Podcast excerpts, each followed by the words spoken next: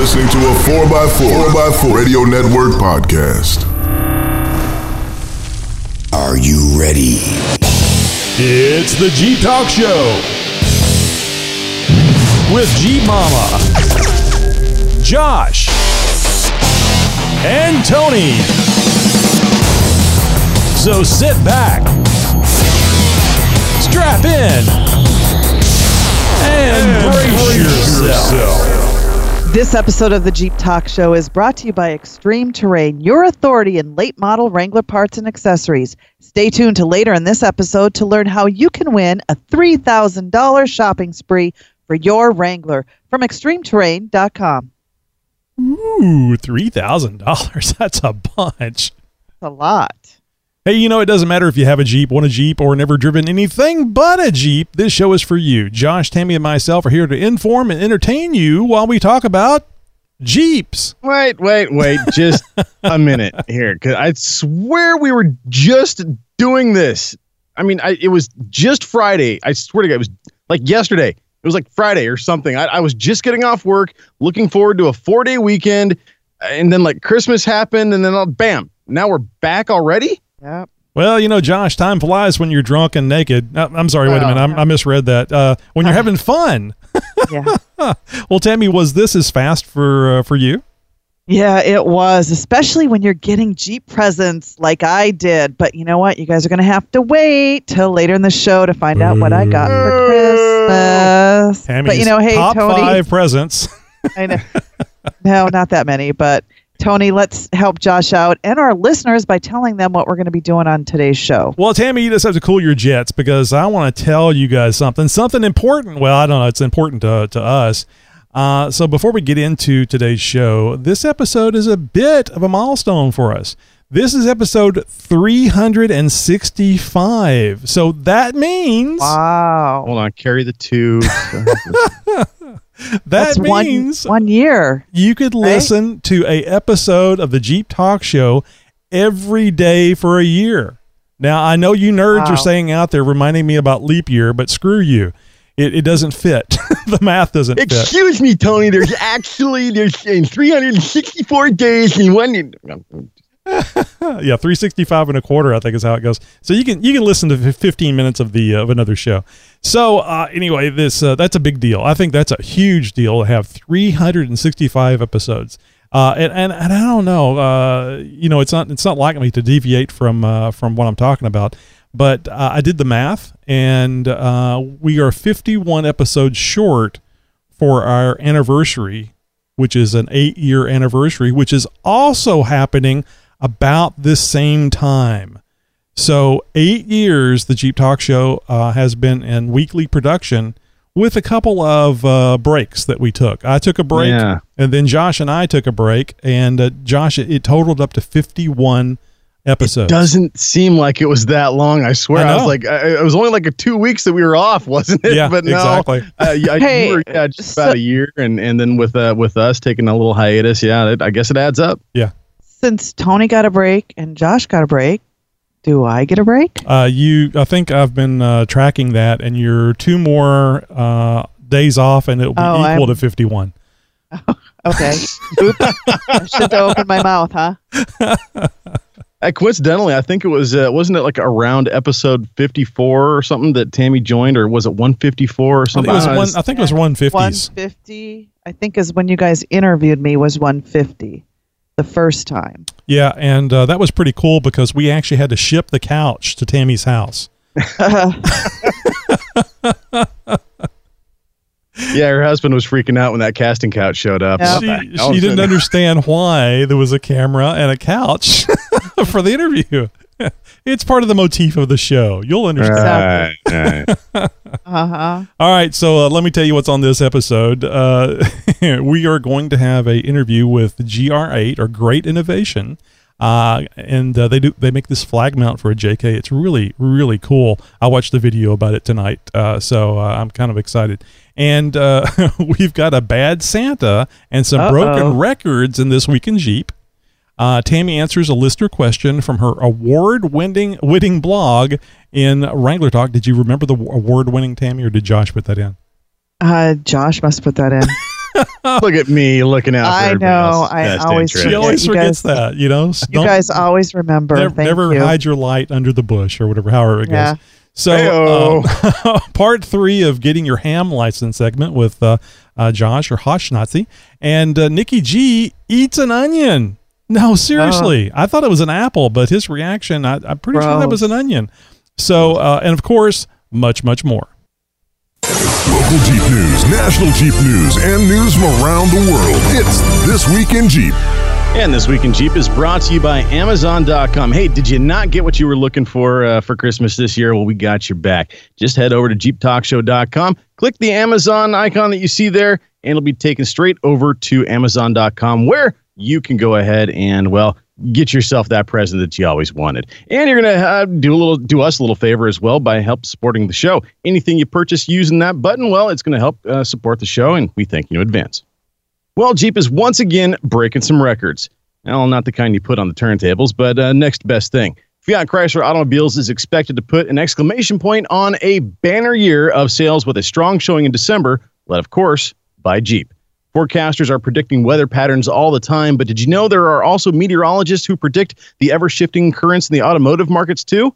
Well, they don't have fancy weather degrees or a PhD in climatology. In fact, these are probably the number crunching geeks who ambitiously took on those statistics classes uh, in uh, college everybody else avoided like the plague.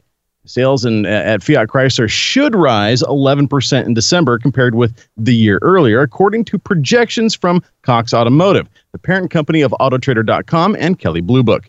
This is likely going to be almost solely on the shoulders of Jeep. Shocking whose rich lineup of SUVs have been playing right into the shift in consumer demand from cars to pickups and SUVs. JD Power and LMC Automotive predicts also that SUVs and pickups will comprise roughly 72% of all vehicle sales in December, third straight month above 70%.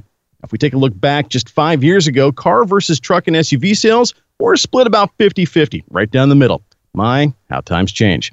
The all new Wrangler has been a hit since its launch in April. Uh, an FCA spokesman reported earlier this week that dealers and the auto workers in Toledo combined to make 2018 a great year for the Wrangler nameplate. There was no mention of the Jeep Talk Show, of course. The Jeep has uh, Jeep has sold a record 20, 222,000 Wrangler units alone through November and was expected to continue its momentum in December. We, of course, will have to wait until mid January before those numbers will be released and verified. You know, my son works at CarMax, and he said, um, I forget what the other car is, but there's two vehicles that they always put in the front lot because they know they're going to sell, and the Wrangler is one of them. Yep. I don't doubt it. Oh, it's it it's such bit. an iconic vehicle. I mean, uh, it's it's uh, something you recognize when you uh, the first you first see it, and I think everybody would like to have one. I, I don't think that's a, a wishful statement, and I don't think it's inaccurate. I think everybody at some point in their life goes, you know, I'd like to have have one of those, and I think a lot of people, and, and Tammy, uh, you may have gone through this. I think a lot of people go, you know, they're in their 40s, maybe late 40s, maybe 50s, maybe even older, and they go, I'm just I'm just too old for this. That's that's a kid's toy, and No, no, no, no. no, it's not not at all. So uh, No. if we have listeners out there and you're going, well, I, I would I would just love to do it, but I'm getting ready to die. I'm I'm 40, so Yeah. I'm too old for this. No, it goes the other way around. Insurance is cheaper as you get older. Yeah. it's better for the for having For a, uh, for a Jeep, you know, uh, because uh, you know you can actually afford it. I think I was looking at spending seventy five dollars a month when I was like twenty years old and I wanted a Jeep. And at the time, seventy five dollars a month was about fifty dollars more a month than what insurance costs for liability. All right. They were still printing money on seashells back then. Uh, Right. It was monopoly money. Well, she was not the Santa that we wanted, or even really needed for that matter. Ordinarily, I like to highlight Jeepers who take it upon themselves to do something selfless during the holiday season. Now, you've heard me mention countless stories over the years of Jeepers doing toy, coat, and food drives, and delivering goods from their Jeeps, oftentimes in caravans of Jeeps. Stories of Jeepers collecting presents of all shapes and sizes to be delivered to kids and families less fortunate, oftentimes right in their own hometown. This year, a story came to the forefront which seemed to eclipse many of the others, but it was not because of the Jeep involved, or even the amount of presents involved. Nor did this particular story garner my attention for the timing of the story, which just so happened to fall on Christmas Eve. It was, however, solely because of the driver of this one Jeep whose deeds themselves warranted my scrutiny. And I'm sorry, Tony, for this one comes right out of your home state. Now, I'm going to stop right here and I'm going to take back one previous statement as the amount of presence involved in this one story actually should probably be commended. But as we get a little deeper into this tale, we find the reasons why those presents were in the Jeep to begin with were not as merry as one might hope.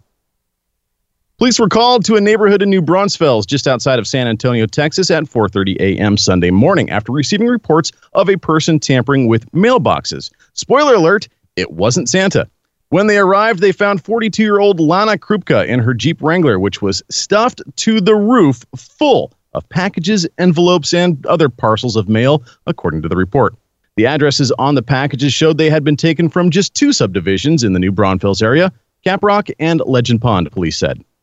The would be Santa further proved she was more Grinch than anything when police searched her and subsequently arrested her, or put more charges on her, anyways, for the drugs they found on her person.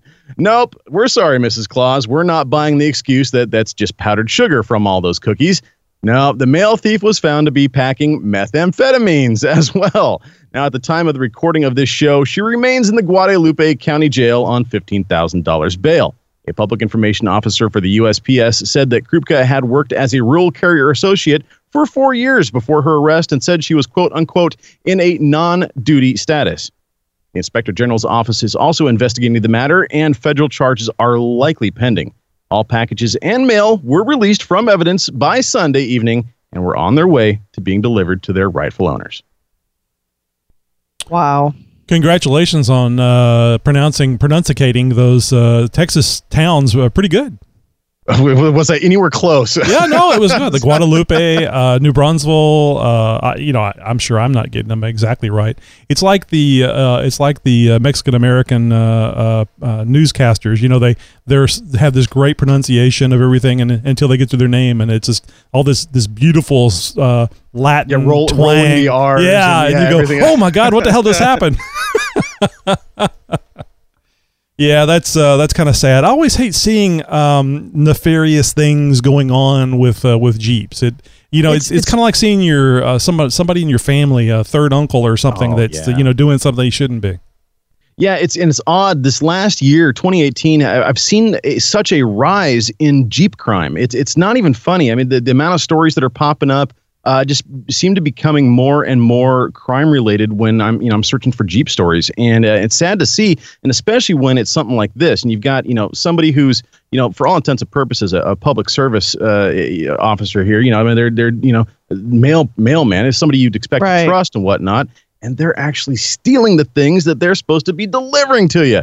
I mean, that's messed up. And, and not to mention just the amount that was there. And something tells me this is probably not the first time that she's done this. So, well, you know, sometimes the myth doesn't add up.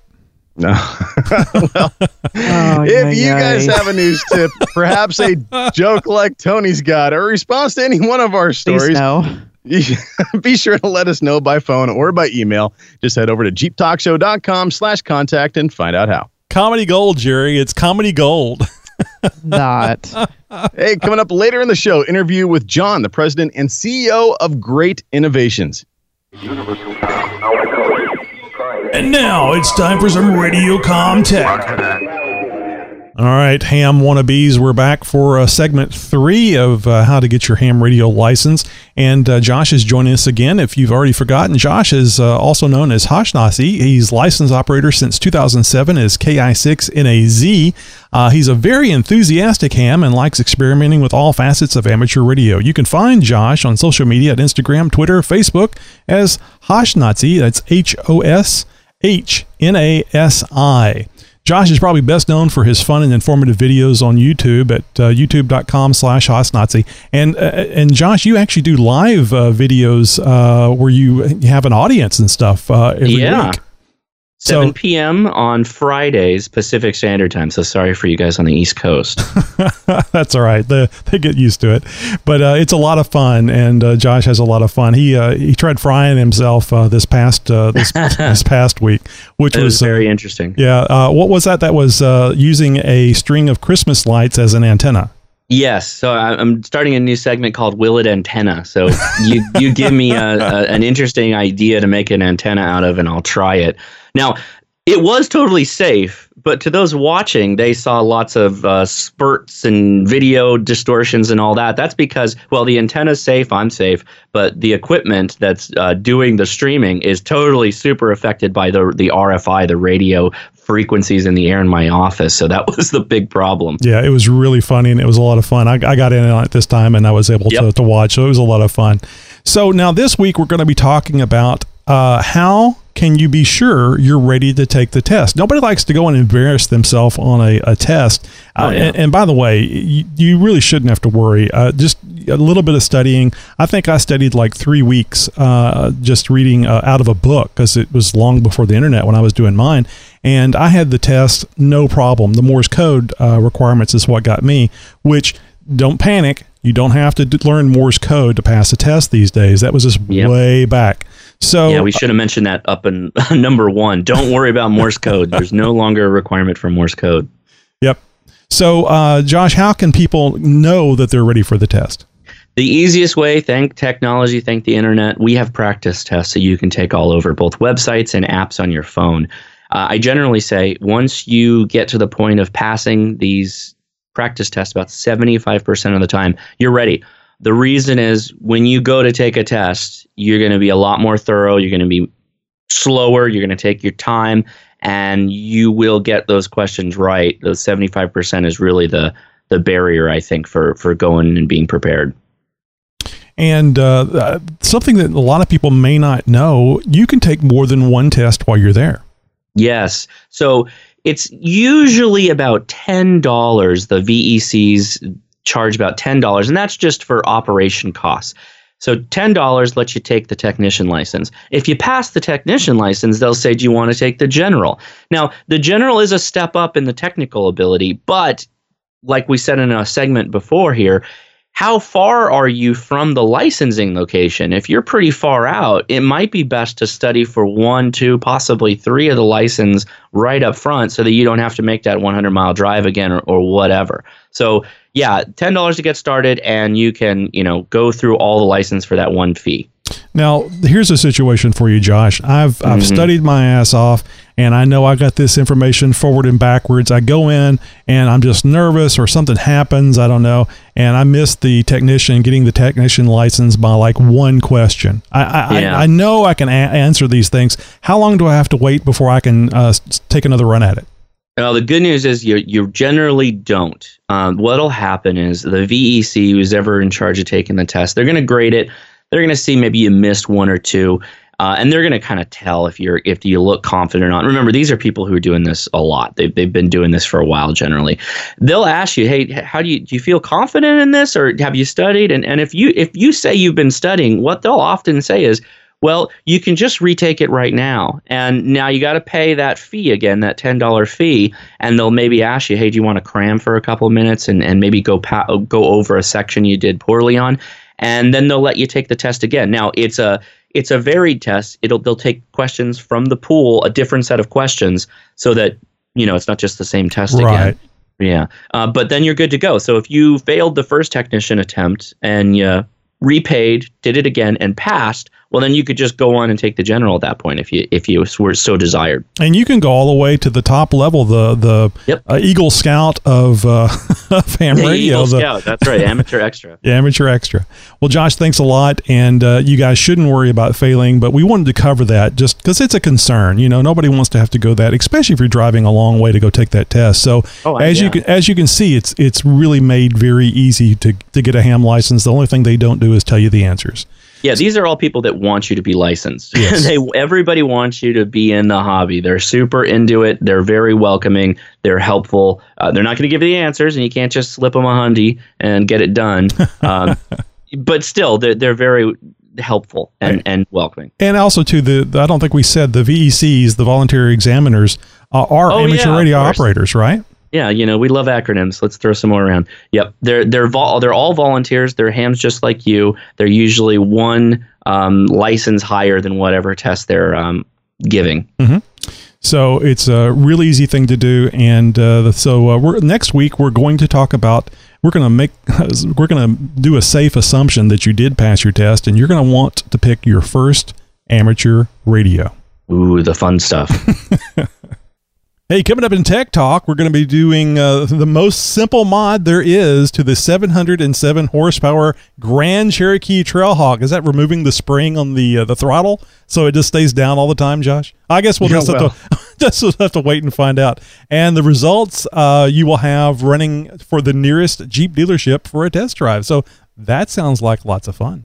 You're listening to a 4x4 Radio Network podcast. You know, we're always asking you to go check out the 4x4 Radio Network. Well, it's for good reason, too. There's a ton of great shows there to check out besides ours. Tell your friends, too. We've got something for everybody at 4x4radionetwork.com. How about the On the Trail podcast? Oh, oh, and Trail Chasers is there, too. The Center Steer podcast is a lot of fun as well. And don't forget about Dan and the 4x4 podcast. Lots of great off road shows, and it's all for free, and it's all at 4x4radionetwork.com. We'll see you there. Shut up and listen. Shut up. So shut up. You don't shut up. Shut up, Shane. Hey, shut up and listen. It's time for Wrangler talk. It's time for G Mama. So, Tony and Josh, I'm going to pat myself on the back here and share with you um, a comment I got, I think it was today. Um, it was on YouTube. And this subscriber writes Thank you for all your videos. You are so much better and down to earth than so many macho sites. I read your blog, my award winning blog, and it answered a lot of questions I have. And he asked if I have a Facebook group where people can ask more questions. And I actually sent him over to the Jeep Talk Show um, Facebook page because it's safe there. You can go there, you can ask whatever question you want, and no one's going to give you grief.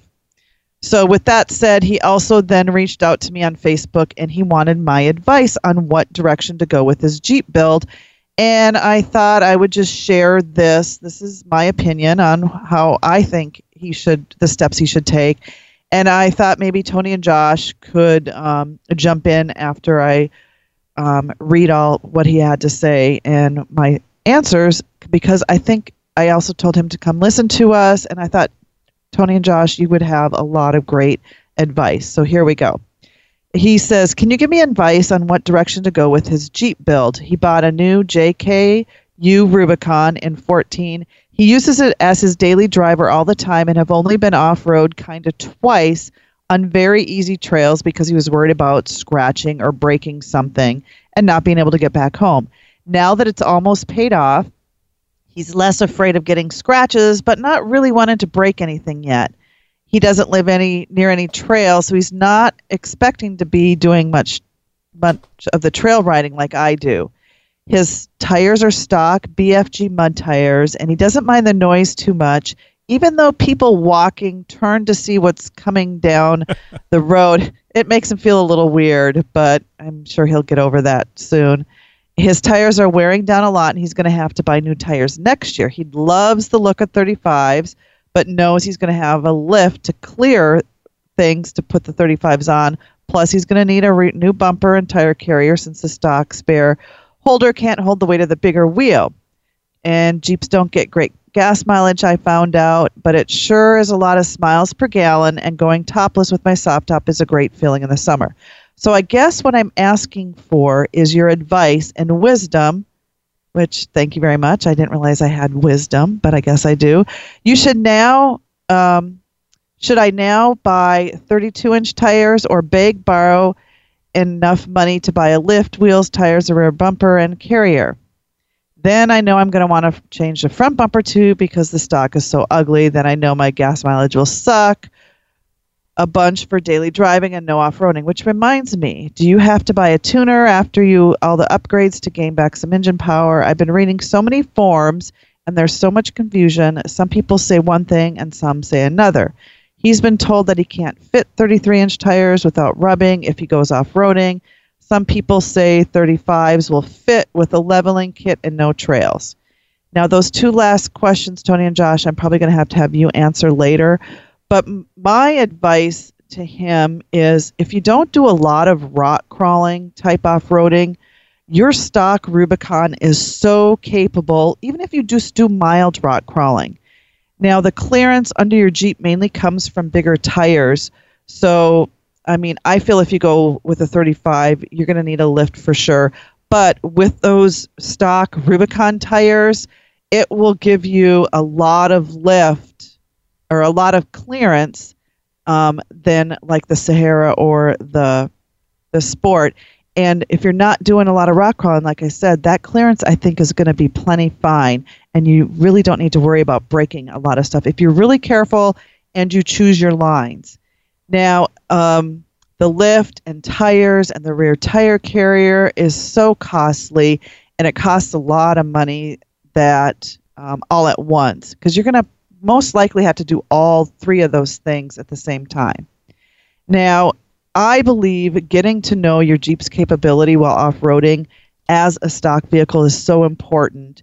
Um, it gives you the confidence of knowing that you're picking the right lines and you're not going to get careless when you finally lift it because you're going to know what your Jeep can do. So, for me personally, I would just go ahead and get new um, the 32s or 33s, some people call them, and it's going to give you enough clearance to do that off roading, and then you can ease your way into modification slowly for your pocketbook. I know as um, a Jeep addiction, that's really hard to do. And you might want to start out with getting like your oil pan or transmission skid plate if you're worried about protecting underneath your Jeep. Um, that's one place that is not covered by the stock skid plates.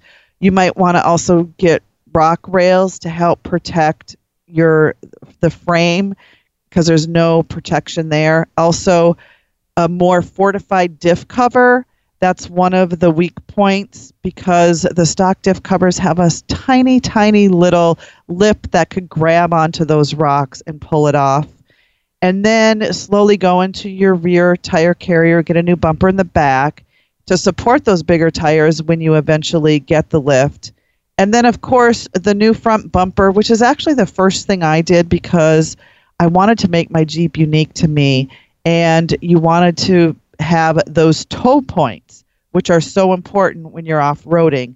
And the stock front bumper tow points aren't really that great. So a new bumper will help with those tow points. Now I know these are small and s- small changes and that's slow and I think doing these small changes here and there instead of doing all of them at once is going to help with that Jeep addiction of buying stuff because when you do it all at once, you're like, okay, what's next? And then you're out of money and you're out of, I mean, I know there's always things to do, but you're out of money. So doing things slowly, I think, will help with that addiction of wanting to upgrade.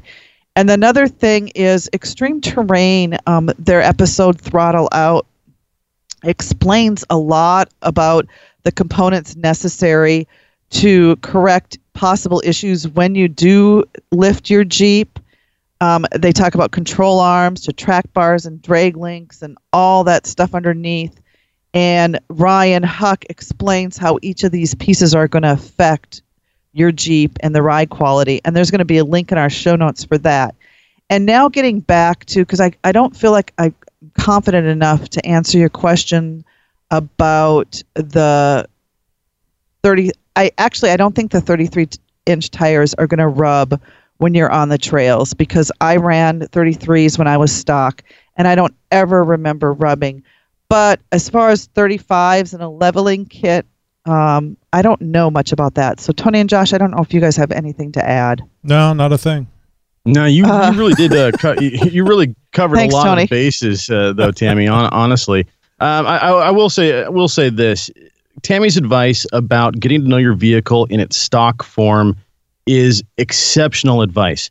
If you are new to off-roading, if you're new to Jeeps, even, and, and maybe you, you you know you had a, an off-road rig before, you, you had it on the trails a couple times, but you're new to Jeeps, really wheel it in its stock form. You get to know the vehicle, you get to know its idiosyncrasies, you get to know what it can and can't do. You get to know the vehicle's attitude when it's off camber, how it reacts when it approaches obstacles and stuff. You really get to know where the corners are, how the vehicle is going to perform, all this stuff. You can't really get an understanding of that when you've had the Jeep for a little while, you've never really had it off road, but maybe once or twice, and then all of a sudden you jump right into 35s with a five inch lift kit and you know all this stuff, and and you really are putting yourself into a caliber of wheeling that you're not necessarily prepared for. uh, as far as seat time goes. Your vehicle is going to be way more prepared for it than you are. And uh, well, that's going to paint a picture, uh, opening the door for a lot uh, of, of possibilities for, for issues, you know, a damage at least, is a trail damage.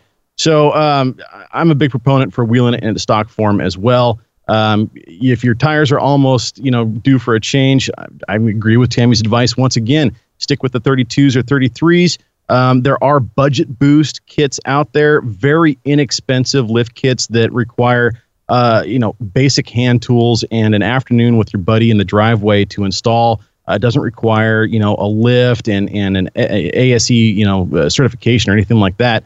Um, and it gives you a little bit more clearance, gets you that sort of a you know attitude of the vehicle that uh, you might be looking for and stuff, and it be able to stuff in some 33s, possibly even a metric 34, something like that. So um, it opens up the uh, the possibility of you know changing the vehicle, modding it up, getting some new tires on, and stuff under there, uh, but without breaking the bank on you know a thousand dollar lift kit uh, or more. Heck, even that rear bumper can cost you a thousand dollars or more.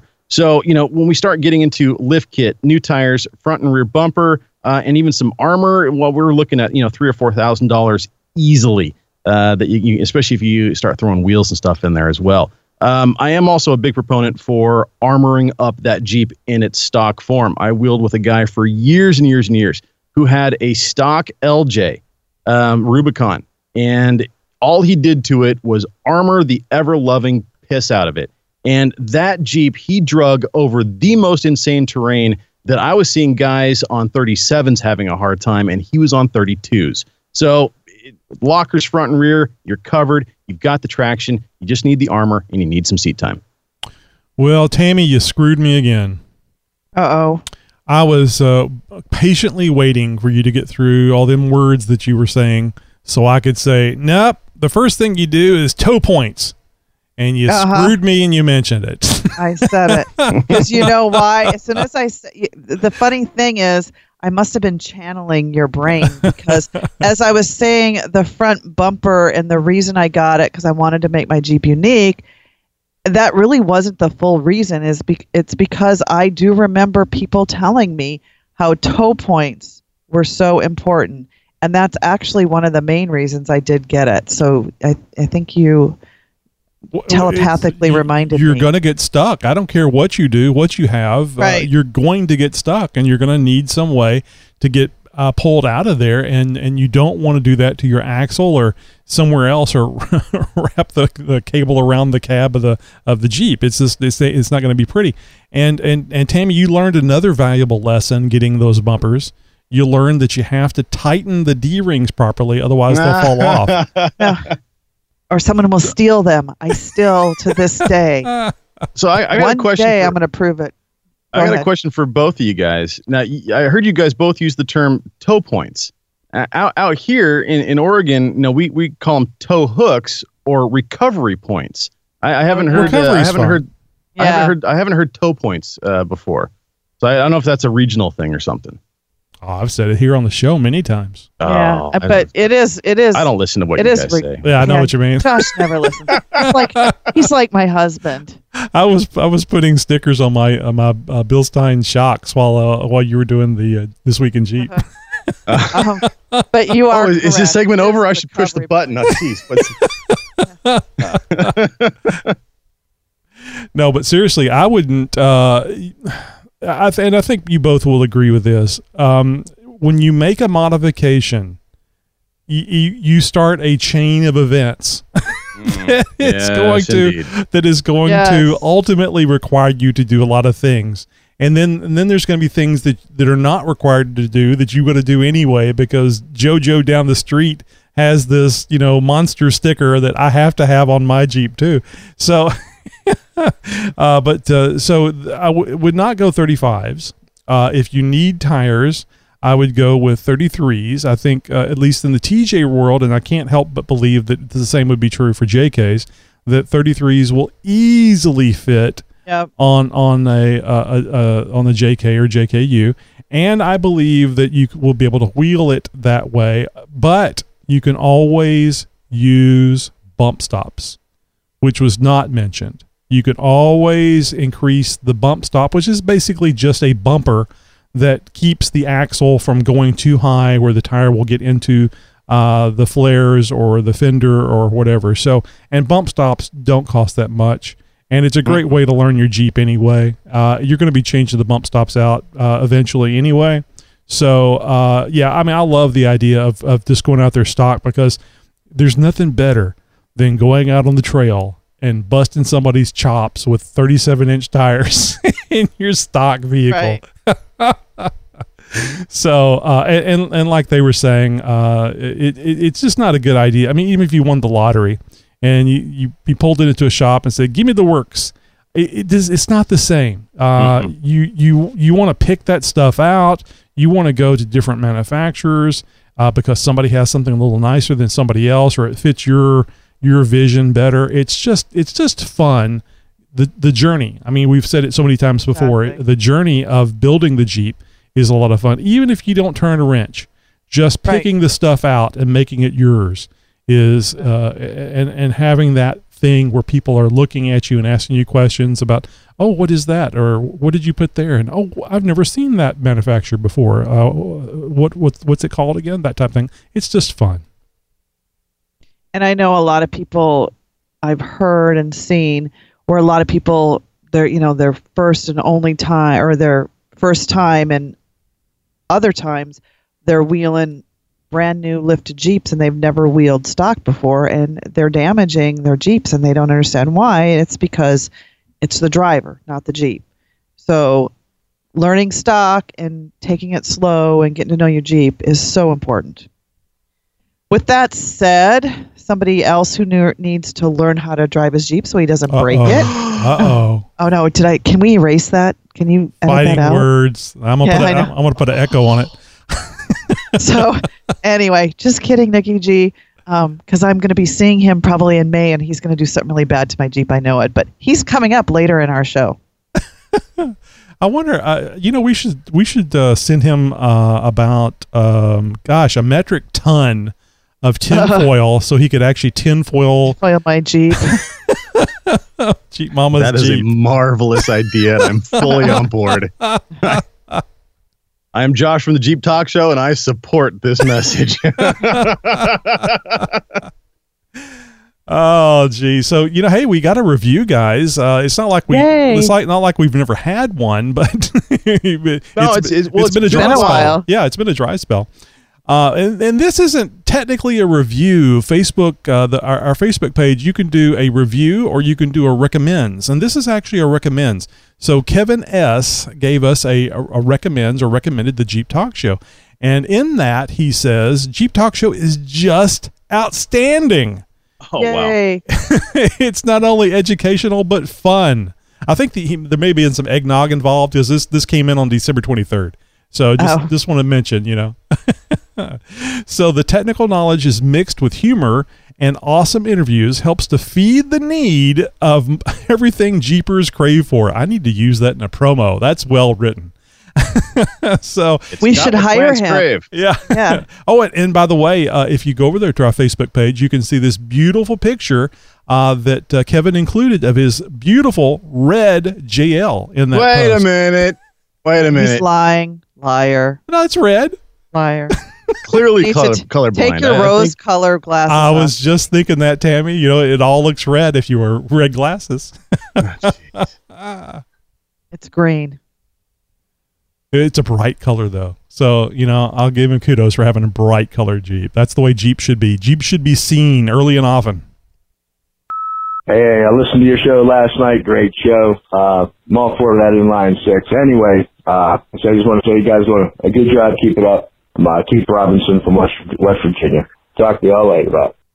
it's so cool that people all over the country and really all over the world listen to us.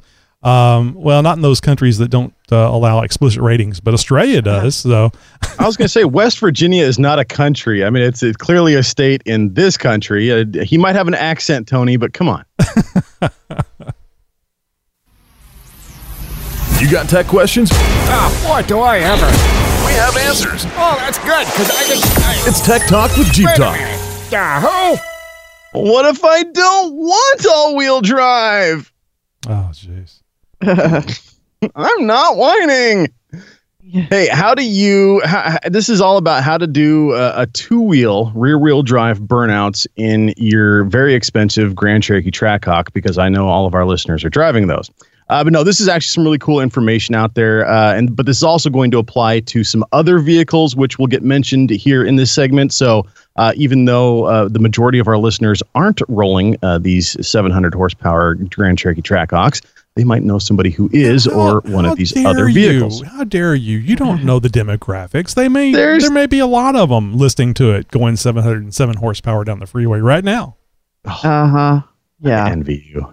That would be The fun. Jeep Grand Cherokee Trackhawk comes with 295 45 R20 tires in all four corners. The Pirelli Street Compound tires proven to provide asphalt gripping traction without question. And with 707 horsepower on demand in the beast, you'd think one would be able to roast the tires to one's content. But nay, nay, I say. Despite having all that power, you also have Jeep's legendary transfer case technology behind it, too. And trying to break that kind of traction combination ain't gonna be easy. Let's just say you're gonna need a whole team of boat anchors holding the Jeep in place if you're thinking of pulling off a smoke show with a Trackhawk. So why not just buy a Hellcat Charger, one might say? It's got two-wheel drive and just as much power, one might say. So if I want to do burnouts, I'll just buy a muscle car. It's so much easier. Well, it's really is much easier, I guess, if you have the checkbook, but it's a lot easier, of course, to make the Jeep smoke only two of those front, uh, those foot-wide meaty tires all at once. How is this possible on a full-time all-wheel drive Jeep with over 700 horsepower? The answer? Well, we turn to YouTube, of course. Idiots like us have been turning to the interwebs for years and years now to find out how to accomplish something we have no idea how to do. We're all guilty of it, so don't think you're any better than that guy you saw in the line at the grocery store that one time trying to look up how to air down a tire. Giving credit where credit is due, YouTuber Mod to Fame originally made this most wonderful discovery with a Dodge Durango, which had a fuse that you could pull in order to trick it into disabling the power, disabling the power to the front wheels and putting the vehicle into a forced rear-wheel drive mode and thus facilitating what some are calling burnout mode. Fortunately, the Durango's brother from the same mother, Grand Cherokee Trackhawk, has the exact same fuse to pull. It's called the DTCM fuse number in location 77. It's a 10 amp fuse. Pulled from the fuse block under the hood. To verify that this modification has worked, your traction control off indicator light should be lit on the dash. It's going to look like a yellow half flat tire. Just put the transmission into manual mode and to keep it from shifting, put it in first, and ta-da! Little heel toe, and you're doing a Hellcat powered burnout all day long. What about the tires, you may say? Well, after annihilating the rear tires in a soul lifting cloud of supercharged fury, you still have two fresh ones up front to kill. And plenty of space in the rear of this thing to bring along a full extra set of wheels and tires and a floor jack, too. Now, the only question is who is brave enough out there to do this in a test drive? Your mission, should you choose to accept it, is to pull this off while recording it and send it into the show. Of course, if you or any of your team are killed or captured, JTS will disavow any knowledge of your existence. Good luck, Jeeber. This podcast will self destruct in five seconds. Well, that happened, that happened long ago. that uh, you know, I'm thinking a uh, a switch, a button, uh, something that you could uh, tie into that fuse location That's would be a lot of fun. Exactly what I was thinking too, Tony. After uh, after writing this and doing a little bit of research, I was like, well, come on. I mean, how hard would it be to just do a little relay and a, and a switch, you know, kind of hidden off to the side or something like that, and boom, you got yourself two wheel drive mode. So. Uh, yeah, this this is amazing. There's some great videos out there. If you have a Dodge Durango SRT model, uh, then this same modification can be done to your vehicle as well. So uh, once again, if you, you know the the numbers you're looking for, the the fuse block under the hood, you got to pop open the cover. You got to look for DTCM fuse number 77. Look for its location.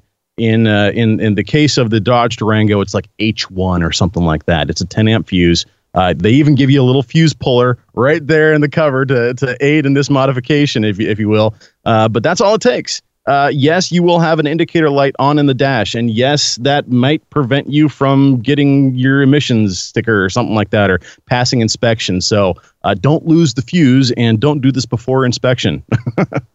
So um, maybe I'm maybe I'm wrong on this. Maybe it's just the muscle car uh, idea that you know Yeah. muscle cars are all rear wheel drive, but Mm-hmm. uh, and I guess it depends on what that pulling that fuse does. But I'm thinking uh, the parasitic drag from running the uh, the front uh, wheels as well. I'm thinking that maybe you get more power to the ground by removing this fuse. Possibly, you- possibly. You lose the Now, traction, but you are going to lose the traction. But if you feather the that- throttle right, you Yeah. might actually get down the road faster. Is what I'm thinking. I, I'm not sure. Well, I don't know about getting down the road faster. I, I would believe possibly, um, uh, maybe at the you know having a higher top speed, maybe getting another couple miles per hour out of this or something. I, I might believe an extra mile or two per gallon, maybe. Oh, that's true. Uh, you know, so I you know I don't know. I don't. But it, know. it depends on what it disconnects. I mean, if It really still, does. And- if everything's still connected, then it's not going to make any difference. No, I mean, and I don't know how much is disconnected, how much is is still spinning. Uh, what if there is any sort of possible damage that could be done to this? Like I said, I mean, this is Eh, we don't care about essentially brand new to the interwebs, um, and so we're gonna we're gonna look into this a little bit further. And uh, like I said, uh, I, I'm hoping, I'm really really hoping that one of you out there just straps a GoPro to your hat and goes for a test drive and, and pulls into the 7-Eleven real quick. Hold on, sales guy. I need to look at something under the hood. We're just going to pull this fuse really quick and now sideways out of the 7-Eleven parking lot. That- I want to see that. That would be that would be just fantastic. I bet you Uh, somebody could take uh, their uh, their Grand Cherokee out to the track and do a quarter mile and see what Yeah, differences the it makes. Costco parking lot, you know, whatever.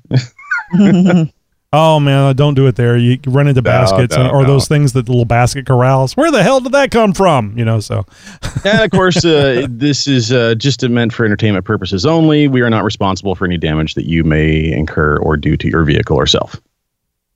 If there's anything you'd like to add to this segment or any others, well, be sure to let us know. If you have a question for Tech Talk or you'd like to maybe uh, tell us about your build and what you're doing and need some help with it, just jump over to jeeptalkshow.com slash contact and send us a message.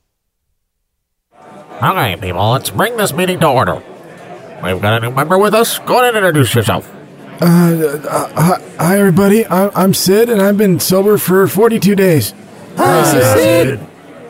Do, do you guys know about the Jeep Talk Show? Ah, come on. Sit down, Sid. Uh, go have a drink.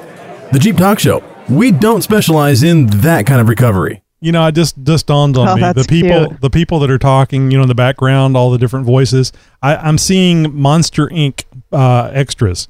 uh-huh. you know, Or the guy, Muppets. the guy with the sock, you know, and uh, those are the people that are in this meeting and saying, uh, "Hey, Sid." Who wants free Wrangler parts? Our friends at Extreme Terrain seem to always be giving something away gift cards, parts, gosh, even vehicles.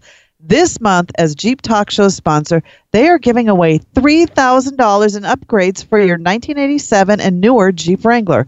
So, whether your Wrangler is bone stock or completely built, the team at Extreme Terrain knows every Jeep Wrangler owner could use another $3,000 in mods. From bumpers to lighting, lift kits to wheels and tires, Extreme Terrain has the goods you need to get your Wrangler ready for the new year. And remember, fast and free shipping is available from Extreme Terrain for nearly everything they sell. They're very fast, I guarantee you, because I have bought from Extreme Terrain and I didn't have to wait that long. Anyway, the more you enter, the more chances you have at winning. Be sure to visit extremeterrain.com slash win to enter daily or simply click in today's Jeep Talk show notes for the official rules and details. Tammy, who was that that uh, that you had your uh, the five things to do while uh, on YouTube or whatever your your Wrangler Talk segment was tonight? Oh, Wade? Yeah, Wade. th- You know, if you haven't already done so, you should direct him to Extreme Terrain because they have all those wonderful things, and it would be really cool if Wade to win the three thousand dollars. I mean, Oh, you yeah. know what I'm talking about? wow. He's talking Yeah. about modifying his Jeep, Yeah. and here we have somebody that's good. You could do it for free, and then you know, Exactly. and we we could live vicariously through Wade by telling him what to put on the Jeep, That- exactly. which is the fun part. From around the world. Or from your city.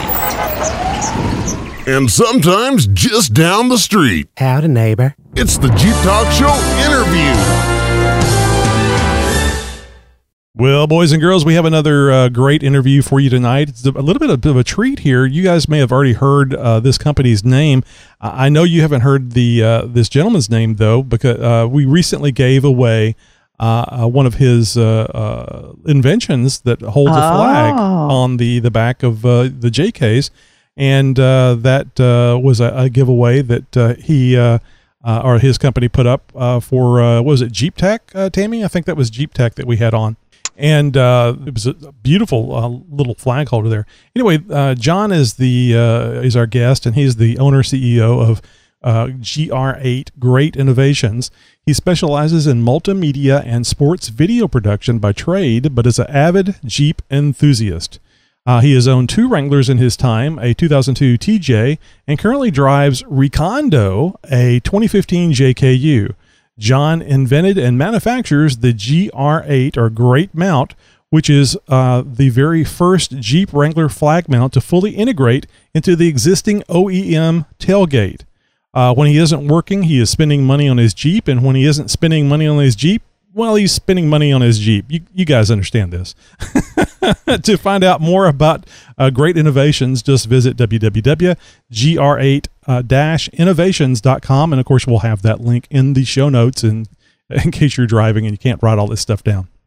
John, thanks a lot for being with us tonight. Hey guys, thanks for having me on. Appreciate it. Nice little introduction there. So, John, the, the first thing I got to ask you is why in God's green earth would you ever get rid of a TJ? Um, so actually, I decided I had it in college. It was a college car when I went back up north um, into, into Wisconsin for college. I needed a nice four by four for those minus 30 winters and two feet of snow that you can randomly get on a, on a, any day, and needed a little bit bigger uh, and better four by four vehicle up there. And then when I uh, moved out farther in my commute for work, um, I decided to make a grown up decision. So I had my dog in the back of um, and I got an adult car, and then I realized I missed the Jeep family, so that's how I ended up back into my 2015 JKU right now. So kind of a grown-up decision, and then realized I made a bad mistake leaving the Jeep family, and then went back. You know, I always tell anybody, like on social media and stuff, whenever they're talking about selling their Jeep, I always tell them you're going to regret it, uh, because I firmly believe that once you've you're, you've ridden, driven such a unique vehicle as a Jeep, y- you'll miss it. I mean, there's there's lots of things to hate about Jeeps, but there's so much more to love about them. I just love the fact that you know, like it, it's kind of an interesting and funny, you know, how there's a little Jeep community and the Jeep wave and the Jeep family, and surprisingly enough, it's not really caught on to all states. I don't get too many Jeep waves in New Jersey. Um, I'm not too sure if people are in their own lane or if that's just the East Coast way, but um, the nice thing is, is like with the Jeep, you know, like we were talking uh, previously, is everything's an accessible bolt. You know, if you if you kind of have the uh, aptitude to watch YouTube these days or read a little bit, you can do a lot on your own. So that's the kind of fun part about the Jeep is, you know, getting stuff and customizing your way. So I totally agree in that. So that's kind of actually, you know, segues into the Great Mount. That's exactly what I was thinking. It's Right. a great segue. It's almost like you've done this before, uh, John. Exactly. I, I work in media. I get a little practice behind the camera, you know, asking people questions and making interviews and documentaries as a trade. So, you know, so, John, um, tell us about this mount that you've your company sells. Yeah, great. Um, yeah, great. That's a good question. So the Great Mount product um, is is our capstone product, um, and I just want to focus on the GR8 part or the Great Mount part um, of our company name and our um, product name. So GR8 uh, actually stands for the stainless steel part of our product is made from iron, um, and iron is a group eight element in the periodic table. So that's kind of where we got Great Mount from and Great Innovations because a lot of the stuff that we're going to be doing um, is made from stainless steel or made um, from stain, uh, stainless steel structure. So Great Mount uh, to us is it's a it's a pretty cool product that that kind of came out of necessity. Um, and and our Great Mount is a multi-purpose flag mount, um, and it actually is a utility holder as well. You can kind of put whatever you want in there. We can elaborate on that later, but it goes on the back and integrates in with the um, Jeep Wrangler tailgates, um, anywhere from a two-door, four-door, Unlimited X, Sport, Sahara Rubicon. It doesn't matter if your Jeep has a hard top, soft top. Um, our our Great Mount integrates directly into the OEM hinges on the back of a 2007 to 18 um, Jeep Wrangler right now. Um, we also have another SKU model um, that fits on the TeraFlex HD hinge tire carrier bracket. So we got two different models there. The great mount so far, fully powder coated, made in the USA, great product. Um, but yeah, that's pretty much uh, what our great mount is to start off, and we can elaborate on some things more, I'm sure, later on here. So this is for the JK only, not the TJ, the YJ, the CJ, the military Jeep. It's just the JK, JKU. Great. Yeah, I'm, glad you pointed that out right now. Yeah, it's just for the JK, JKU. Like I said, the uh, 2007 to 2018. And we, you know, to actually go on to that, you might segue into it with the new JLUs coming out. I listened to your guys' episode on that and the Jeep truck and things like that. So Mm-hmm. specifically about the JLU um, and the predating of 2007 um, back to TJs, YJs, all different things like that. We are still working on designs with our engineers right now. It's, it's basically going to be the same concept, but a few things need to change up as far as measurements, specifications um, with those doors. I know some of the older models, the tires get a little close to the hinges um, that we use as far as like distance sliding over to the passenger side where our mount goes in on that hinge side. Um, the distance is a little tight there, but working on all different types of uh, designs and specifications to try to get some of those requests filled that we've had. And, and basically, to answer your question, that's that's how it is so far. So I you you said that, you know, more than just a flagpole can go in there. You called it a utility. What other things would you put in there? Um, so one of the other things that we have is uh, that I'd like to do is like you can put. We wanted to make it a diameter um, that was a pretty standard diameter, um, inner diameter of the square tube that we use, and um, you can put anything from you can literally go out in your backyard and grab a patio umbrella if you're going to the beach for the day and you need some shade. You can put a patio umbrella or a beach umbrella in there. Anything up to one and a half inches in diameter can go inside that square tube. Um, and like I said, it integrates right into the hinges, so it, it, it holds a pretty pretty significant amount of weight. Um, and we're doing testing on that to get some more specific um, weight restrictions, stuff like that. But also another thing that we can put in there is uh, fishing rods for surf fishing. That's a huge thing. Um, and I know in New Jersey specifically, I just want to touch base on that. In our local area, in order to go down to some of the beaches and drive on beaches, you need to have poles um, in the water or you need to have lines out in the water. Um, and this can eliminate having to dig your, your pole into the sand or having to set your pole in the sand where you can just throw it um, on the back of your Jeep um, and toss a line up there. So it kind of gives our fishermen an option to put their, their pole in there while they're got a line in the water and also an option to drive their Jeep on the beach. So, You know, that's um, that's funny that you're from New Jersey, and whenever I think of Jeepers from New Jersey, I always think of beach Jeepers normally because you always, you know, you have all those beach weeks and everything. And that's interesting that you have designed this for the umbrellas and the fishing poles and stuff, just because, you know, that's what a lot of Jeepers do in New Jersey. Yeah, well, you know, and it it kind of from the inception of the product, it was just one of those things, and and those two things they added there are definitely added value, and there's probably you know plenty of ways that our customers and people can utilize it beyond those you know kind of three things that we just mentioned now. Um, like I said, any it's a square tube, square ta stainless steel tube, three or four gauge, anything up to an inch and a half inner diameter can fit inside of it. Um, And Mhm. like I said, we're working on the weight restrictions, but it can hold some decent stuff. So I mean, there's a lot of room um, to adapt and, and a lot of things to create in the future. And I mean, you can go as far as making adaptable brackets and trying to think of ways. Um, one of our things that we're trying to think of now is an adaptable bracket to go on the top that can kind of uh, be like an L-shaped arm that sticks out for a fish fillet table. Um, so, and maybe have an adapter that comes off for your fishing rod or things like that. So you can anything that you can kind of put inside that square tube, we can kind of branch off and kind of think of different ways, whether it's a grill or a fish fillet table or different things like that. We're working on and, and having the inception phase now, but it mainly started as a flagpole.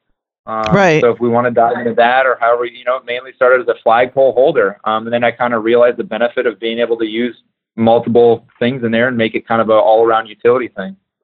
Now, uh, I, I warned you that I had some ideas, and listening to the various Oh, yeah. things that you've talked about uh, that you can use this for, uh, there's one I haven't heard, but I think would be a big winner for you.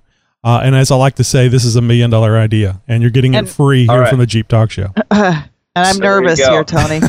so I'm thinking now you haven't mentioned how much weight it will hold, but I'm thinking uh, it would be a perfect place to put a mother-in-law chair uh, Oh, that you would that would you could bolt in there, and uh, or, or a backseat driver would be would be perfect. Just stick them out there on the back, maybe a couple of ratchet straps for safety, and uh, there, there you go. that's a I'm getting choked up because it's a pretty funny idea because I know there's probably that's probably a pretty big market out there, huh? To be able to Yeah. put your mother-in-law on the back, you know.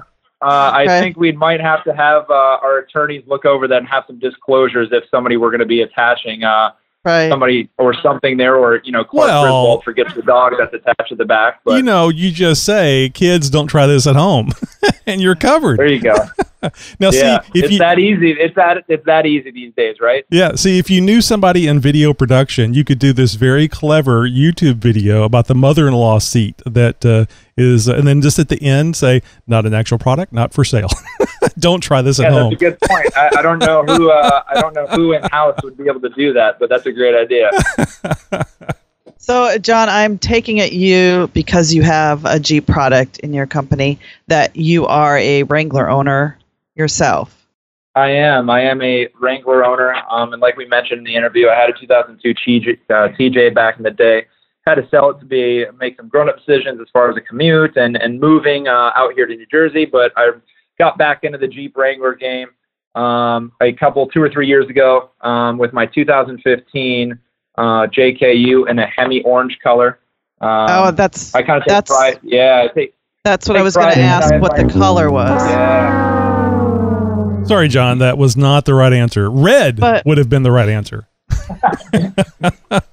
red, so cherry, the cherry red, or yeah, but I got the Hemi orange, which is pretty unique. Um, Right. But yeah, I, I love it. So I, I put a lot of money and time into it, and as well as you know, I know it needs to showcase my product, so I'm always flying a flag. You know, uh, Old Glory behind there, or different, you know, different occasions. I have different flags. I kind of tread lightly, fly, uh, flying a Texas flag up north. So I just kind of go generic United States flag We'll, mostly. we'll, but we'll get your address after the uh, after the interview, and I'll send you a Jeep Talk Show flag.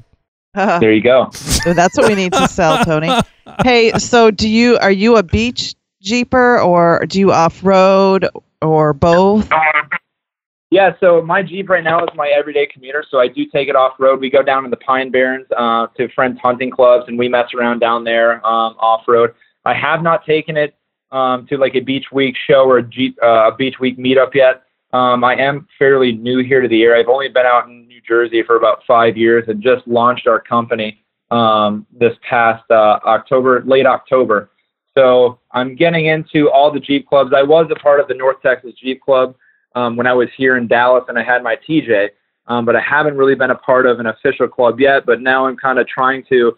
If you imagine, I have a Jeep and I love the Jeep community and being part of the Jeep family and, and creating this product to help out my fellow Jeepers.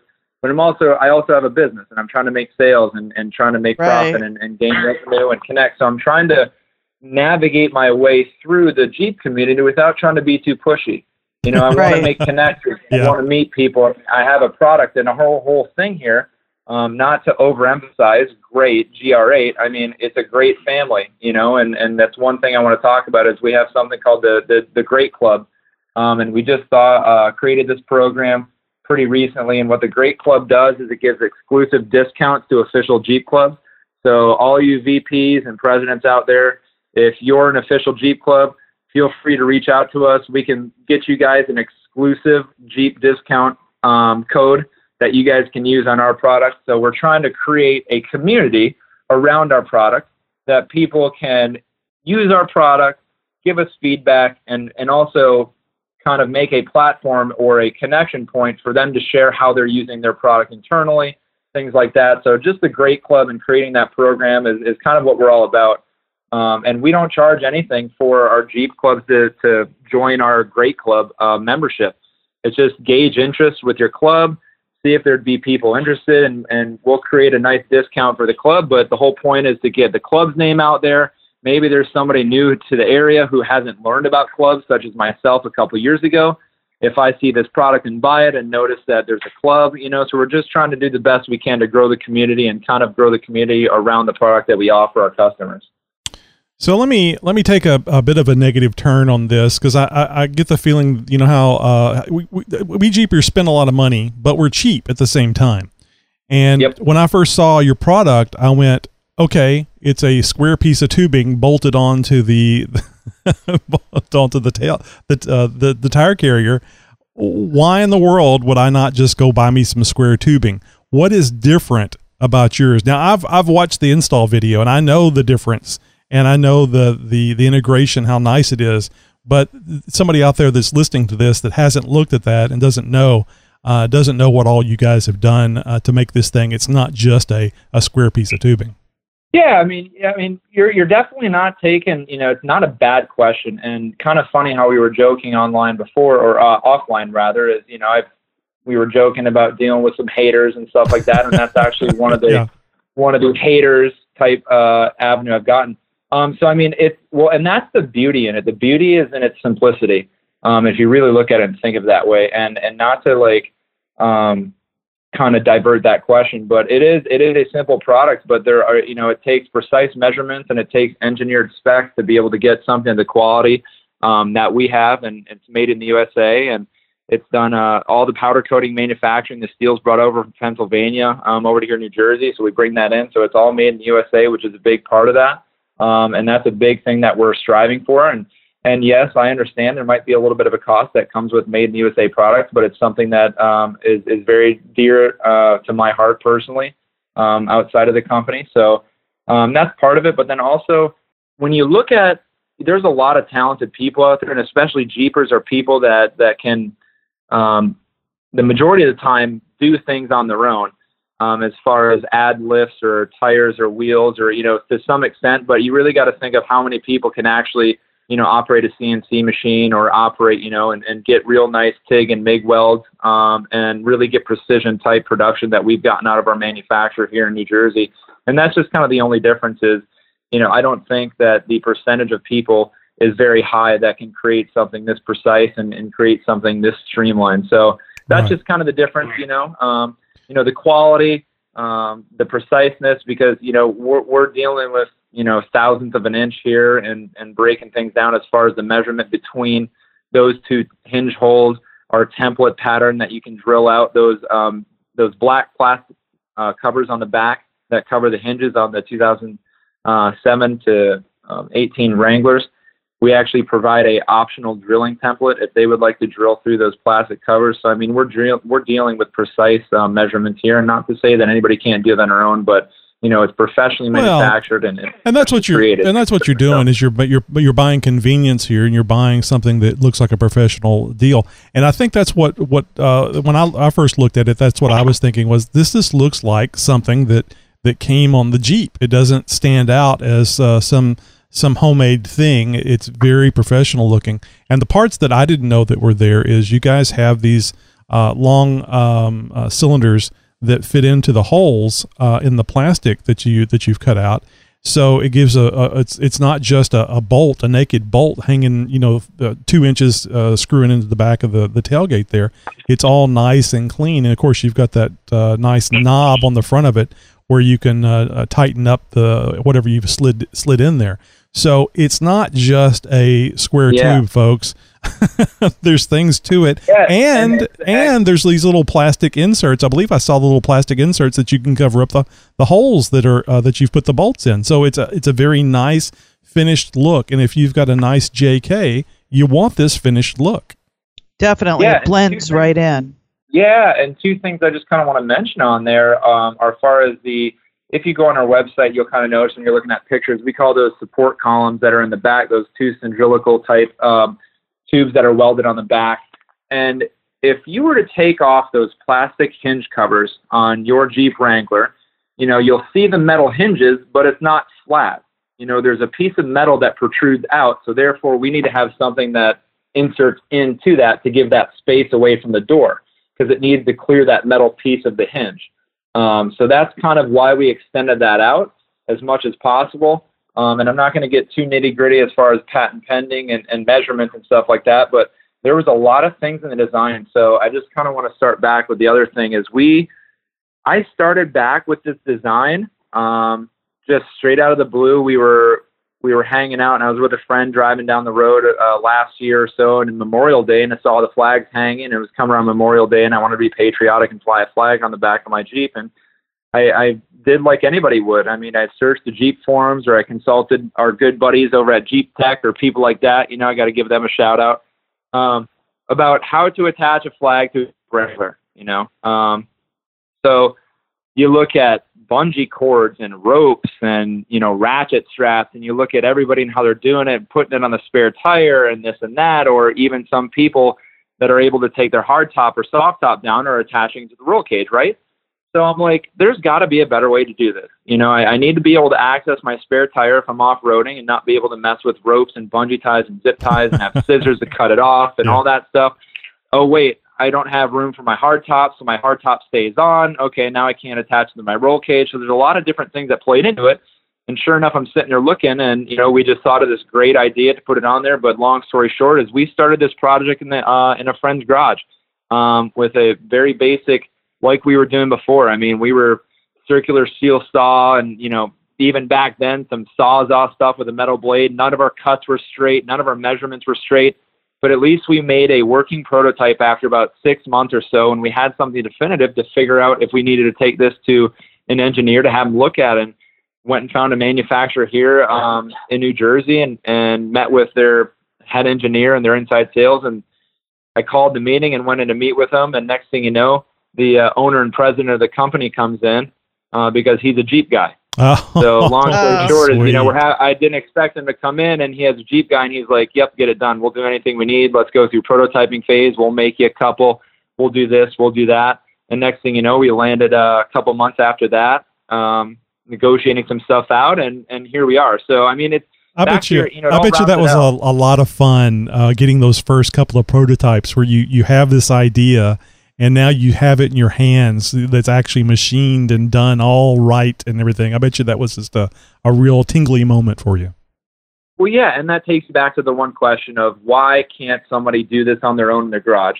Well, I'm not saying you can't. Oh no. But I will say that you probably will not get the quality that we have of our product that will be delivered to you at this price. By the time that you're done making four trips to Home Depot because you messed something up or you did this, which Right. everybody makes probably a minimum of three, um, you're just you are going to get better quality. But just like you said, it was really nice to see, and I actually kept all of our old prototypes, you know, and I hope one day to, to. be able to, you know, use that for social media or use that on our website or use that for the business to show where we came from. And it's actually completely different, but in the same kind of design. So you're right. It, it was pretty cool to see this kind of uh, idea come to fruition. Yeah, it was like that whenever uh, I had the uh, the first Jeep Talk Show stickers printed up, and I got them. It was like, ooh, stickers. you know. Yes. nothing, nothing we in got- the, the realm of what you've got going on, but just you know, you you kind of have that birthing process. I think you know, you mentioned social Well- media, and this is a, a, great ti uh, time for us to talk about how people can you know see your product and reach out to you and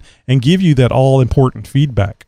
Yeah, great. So we have uh, all the main types of social media platforms. So you can find us on Instagram at gr8.innovations, um, and you'll find our Instagram there, uh, as well as Facebook is gr8 innovations on Facebook.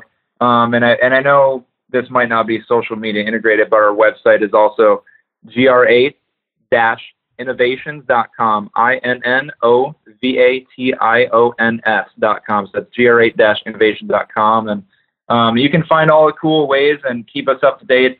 We mostly go strong on Instagram, um, but we do have uh, Facebook um, there as well, and we're accessible through both, whether it's direct messaging, messaging through Facebook, or even direct emails. We also do a contact us page where you can fill out a form. So those are all different ways you can contact us, um, and we'll get nowadays.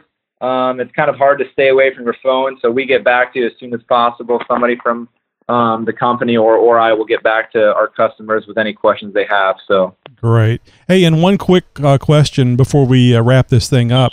Um, now, if you don't have a spare tire, I think they call them tramp stamps, where it, where it gets deleted off the back. Are, are you just out of luck for the flag holder? no, you can. Uh, so you actually don't need to have a spare tire there at all. Um, and if you kind of go to the homepage of our website on the main banner, you'll see that uh, you can actually subtract out the spare tire because it doesn't matter. It's uh, so far over right to the passenger side by that right brake light, um, utilizing those two um, right side top and bottom um, holes that are on that tailgate. You don't need to have a spare tire. Um, and that's pretty much what our foundation was built on is if you do have a spare tire, um, now you can access it. Um, now you can use your tailgate, and that's the big thing. I just I think I want to leave people with as we wrap it up is, you know, our product integrates into the hinges of the tailgate, like I mentioned on the back. But you know, the the typical you know other customer or other consumer products that I've seen go into the bumper uh, bumper hitch. Right. You know, and if you imagine having your bumper hitch and you have a six foot flagpole coming up, number one, you can't open the door without taking out the flagpole. And number two, you're going to have to remove the flagpole to take off and use your spare tire. Right. We eliminate all of that by attaching it to the tailgate itself. Therefore, now it opens completely. The door articulates all the way open, doesn't touch the brake light, as well as the spare tire is accessible. So, therefore, you can access the spare tire if you want, or you can have the, the so called Jeep tramp stamp with it there or not. But one thing we do kind of talk to our customers about is if they're, for some reason, odd reason, running a huge, massive, oversized tire on a stock tailgate with no, you know, TeraFlex hinge carrier or no tire carrier, you know, it just depends on how wide that tire is coming past those hinges. But we haven't really seen any problems um, with people on the tailgates or even uh, the TeraFlex bracket. So that's those are the things that we kind of run into when we're looking at a production ideas for different models of Jeeps and different tire carriers. So. Oh, uh, and, and uh, the, the one thing I almost forgot, uh, you guys are uh, going to give our listeners a, uh, a discount, aren't you? Yeah, we sure are. We actually have uh, a discount for our listeners that's going to go um, live here t- starting tomorrow. It's going to go live for 30 days. Um, and I'm looking up the code right now. The internet's pretty bad. Um, That's all right. do offer a couple codes. I've got it right here. customers. I've got it right Yeah, here. It's so Jeep Talk 2019. If you want to tell 2019. the listeners, are, yeah, Jeep Talk 2019. We're 15% discount uh, for our Jeep Talk Show listeners. And uh, as John was saying, valid on uh, 1228, which is the release date of this episode. So if you're listening to the show, that means the uh, the uh, the code is available. So, uh, oh, oh, and very important, other offers and promotions do not apply, and shipping is not included. But really, uh, getting 15% off uh, if you're That's a lot. yeah, if you're not getting, if you're not having to pay taxes, that's going to cover a, a good portion of the shipping. I can't imagine the shipping is very much on on this, is it, John? No, it's not. Um, we we're over here based on the East Coast. Um, so anywhere over here can be can be minimal as far as like eight dollars, which is pretty nice for. It comes in a 16 by 4 by 4 box, um, and it comes with everything in it. We have paper instructions. Um, we have all the tools and all. We send you with an L key. We send you with two brand new bolts and the hand knob and the unit itself.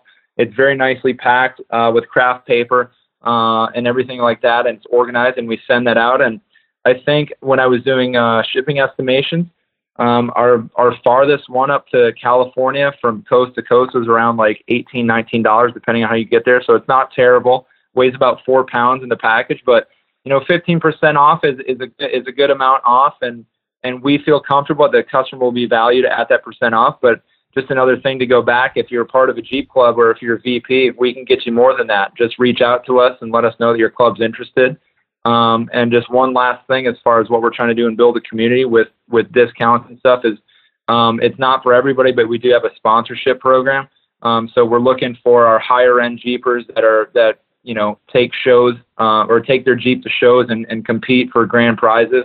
Um, so we do currently have um, a, a Jeep sponsor, and we're we're we're very selective on those, but we do sponsor um, competitors in the in the kind of Jeep uh, show. And right now, one of our competitors that we sponsored with um, is Full Metal Jeep, um, and his name's Gus, and and uh, his Instagram is Jeep underscore Gunner. He's got a massive build, um, and and he partnered with us because he found us on his own, and and we worked out some logistics. But if you're if you're looking for a flag um, mount utility or a or a flag uh, flagpole holder, and you do Jeep shows and you, and you want to get sponsored, feel free to reach out to us. So there's a lot of different ways to, to get a hold of us, and, and we're just trying to help out the Jeep community and, and make us uh, make us better and, and give you guys what you need. Yeah, having that uh, having that feedback from the Jeepers uh, is so important to giving a uh, giving everybody exactly what the, what they want. Well, John, I can't uh, tell you how much I appreciate you being here. And uh, you know, I had a lot more questions about this about a flag holder than what I thought I was going to have. It's a it's a very interesting concept. You look at it as just this basic add-on, but but there's so many things you can do to it. And if you're going to be doing a lot of things to it, you, you damn well better get a good one because if you start hanging stuff off your Jeep, you want it to stay there. right. You don't want to rip your tailgate apart. no. John, thanks again yeah, for being with great us. Point. Great. Thank you very much. Yeah, thanks a lot, John.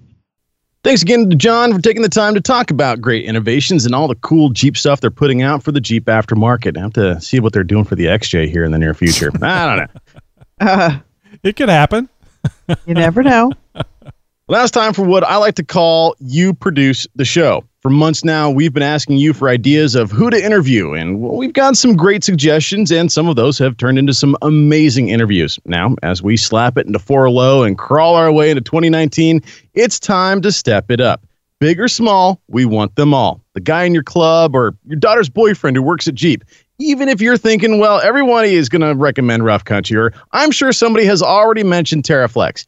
It doesn't matter. The more suggestions we get for a single company or person, the more that we're going to blackmail. I mean, the more that we're going to badger. I mean, the more that we're going to talk them into coming on the show. There we go. Mm-hmm.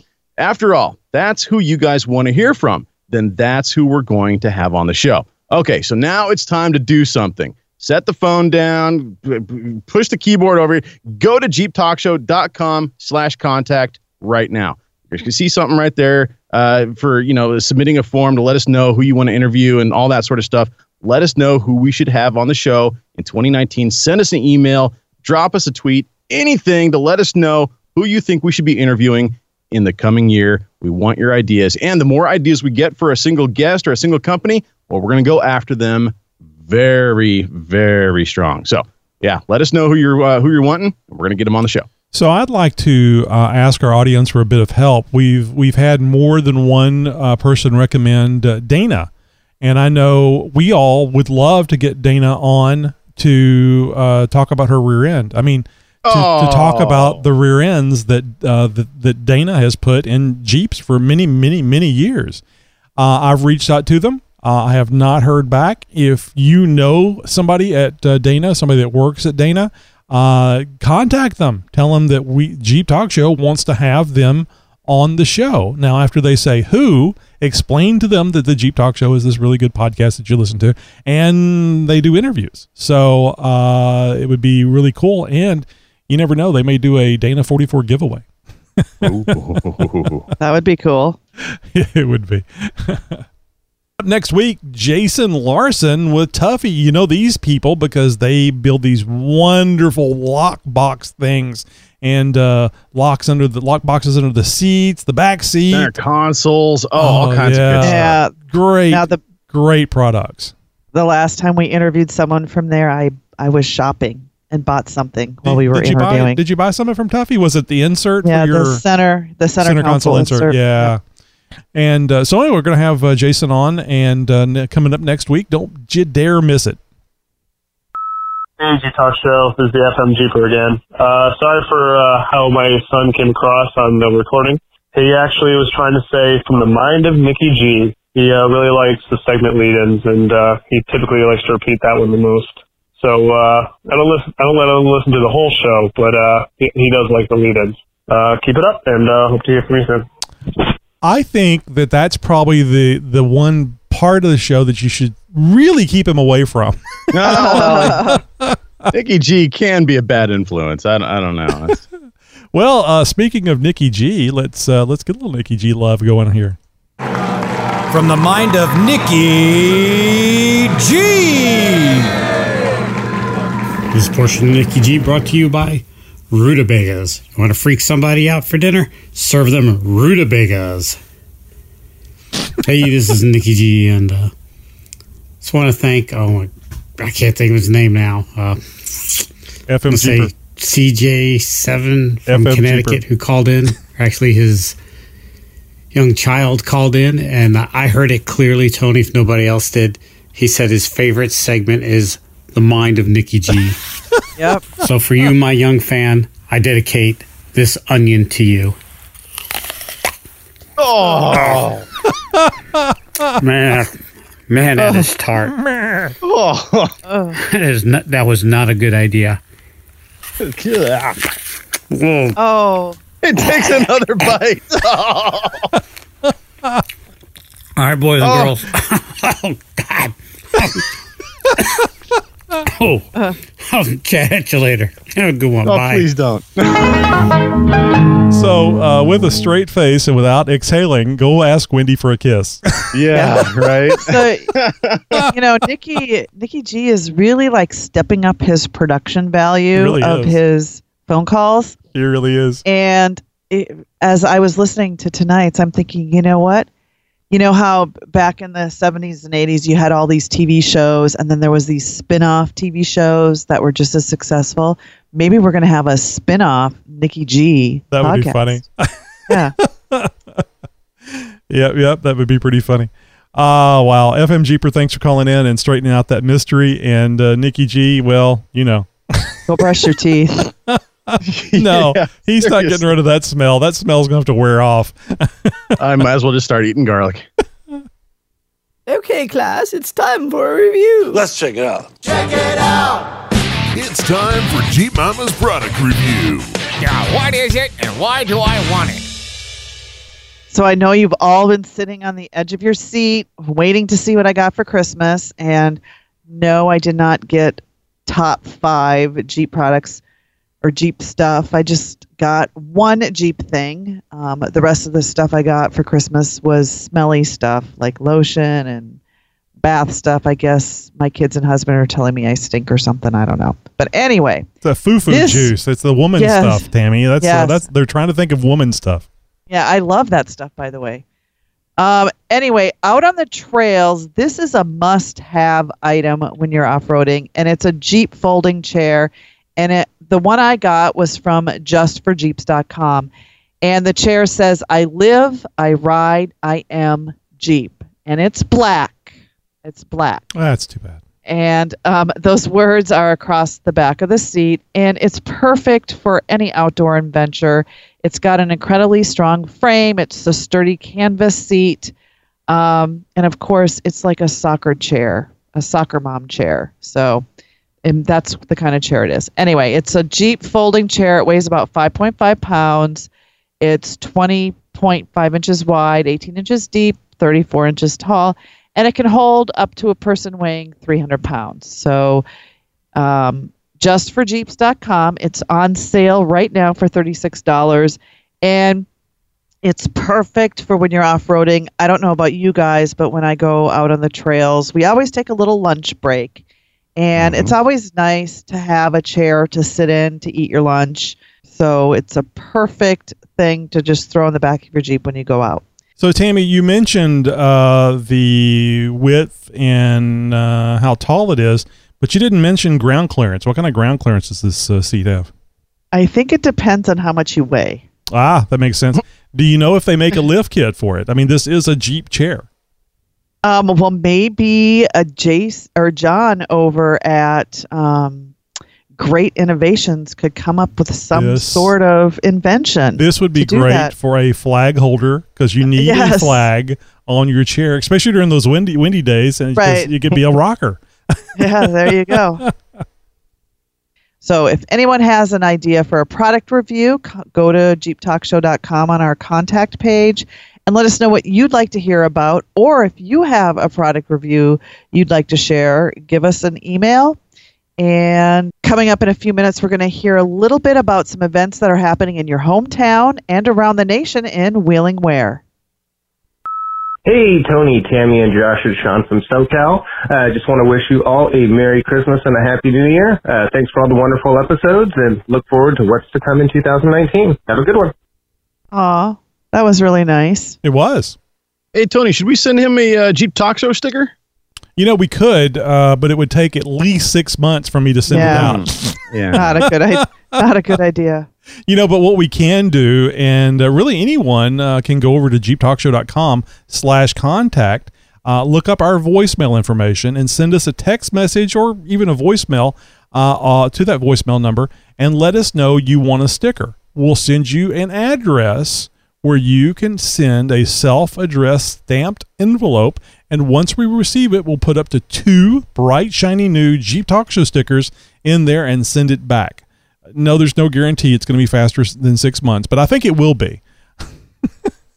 Does that mean we're giving away free stickers? We are. Uh, that's a, a great uh, point to make, Tammy, is that we are giving away these stickers free. Well, it will be the price of a couple of stamps and in your time to, you know, fill out the envelope and stuff. Oh, and by the way, uh, if you don't want your sticker folded, send a uh, self-addressed stamped envelope on a five by seven envelope. Now, folding may be fine. You may be able to iron it out or figure it out. Uh, if you want to just do a regular envelope, that's fine. But make sure you uh, address it legibly because if it looks like crap and you don't get the sticker, oh well. So get your almost free Jeep Stock Jeep Talk Show stickers today.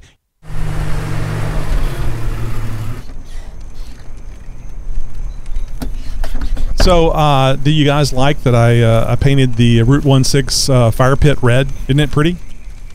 Ah, that was just glowing red. Uh, we've been, you know, you know Yeah. We've been sitting out here for a can long right here, you time. know.